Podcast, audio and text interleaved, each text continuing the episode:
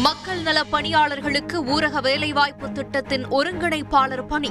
சட்டப்பேரவையில் முதலமைச்சர் ஸ்டாலின் இன்று அறிவிப்பு. கூட்டுறவு சங்க பதவி மூன்று ஆண்டுகளாக குறைக்கப்பட்டதற்கு எதிர்ப்பு தெரிவித்து அதிமுகவினர் வெளிநடப்பு. முல்லை பெரியாறு அணை பாதுகாப்பு விவகாரத்தில் கண்காணிப்பு குழுவுக்கு முழு அதிகாரம். உச்சநீதிமன்றம் இன்று அதிரடி உத்தரவு.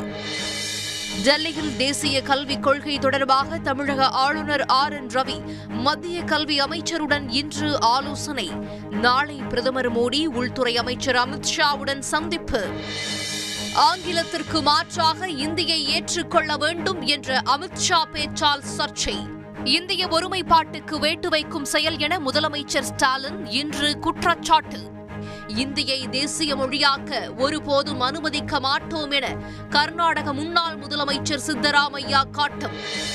பொருளாதார நெருக்கடி காரணமாக இலங்கை தமிழர்கள் நான்கு பேர் அகதிகளாக இன்று தனுஷ்கோடி வருகை.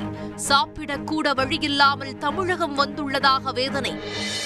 முதலமைச்சர் ஸ்டாலினுடன் அன்புமணி தலைமையிலான பாமக குழு இன்று சந்திப்பு.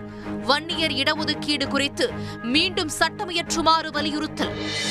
தமிழகத்தில் அடுத்த நான்கு நாட்களுக்கு மழைக்கு வாய்ப்பு. நாளை திருநெல்வேலி கன்னியாகுமரி மாவட்டங்களில் கனமழை பெய்யக்கூடும் எனவும் வானிலை மையம் இன்று தகவல்.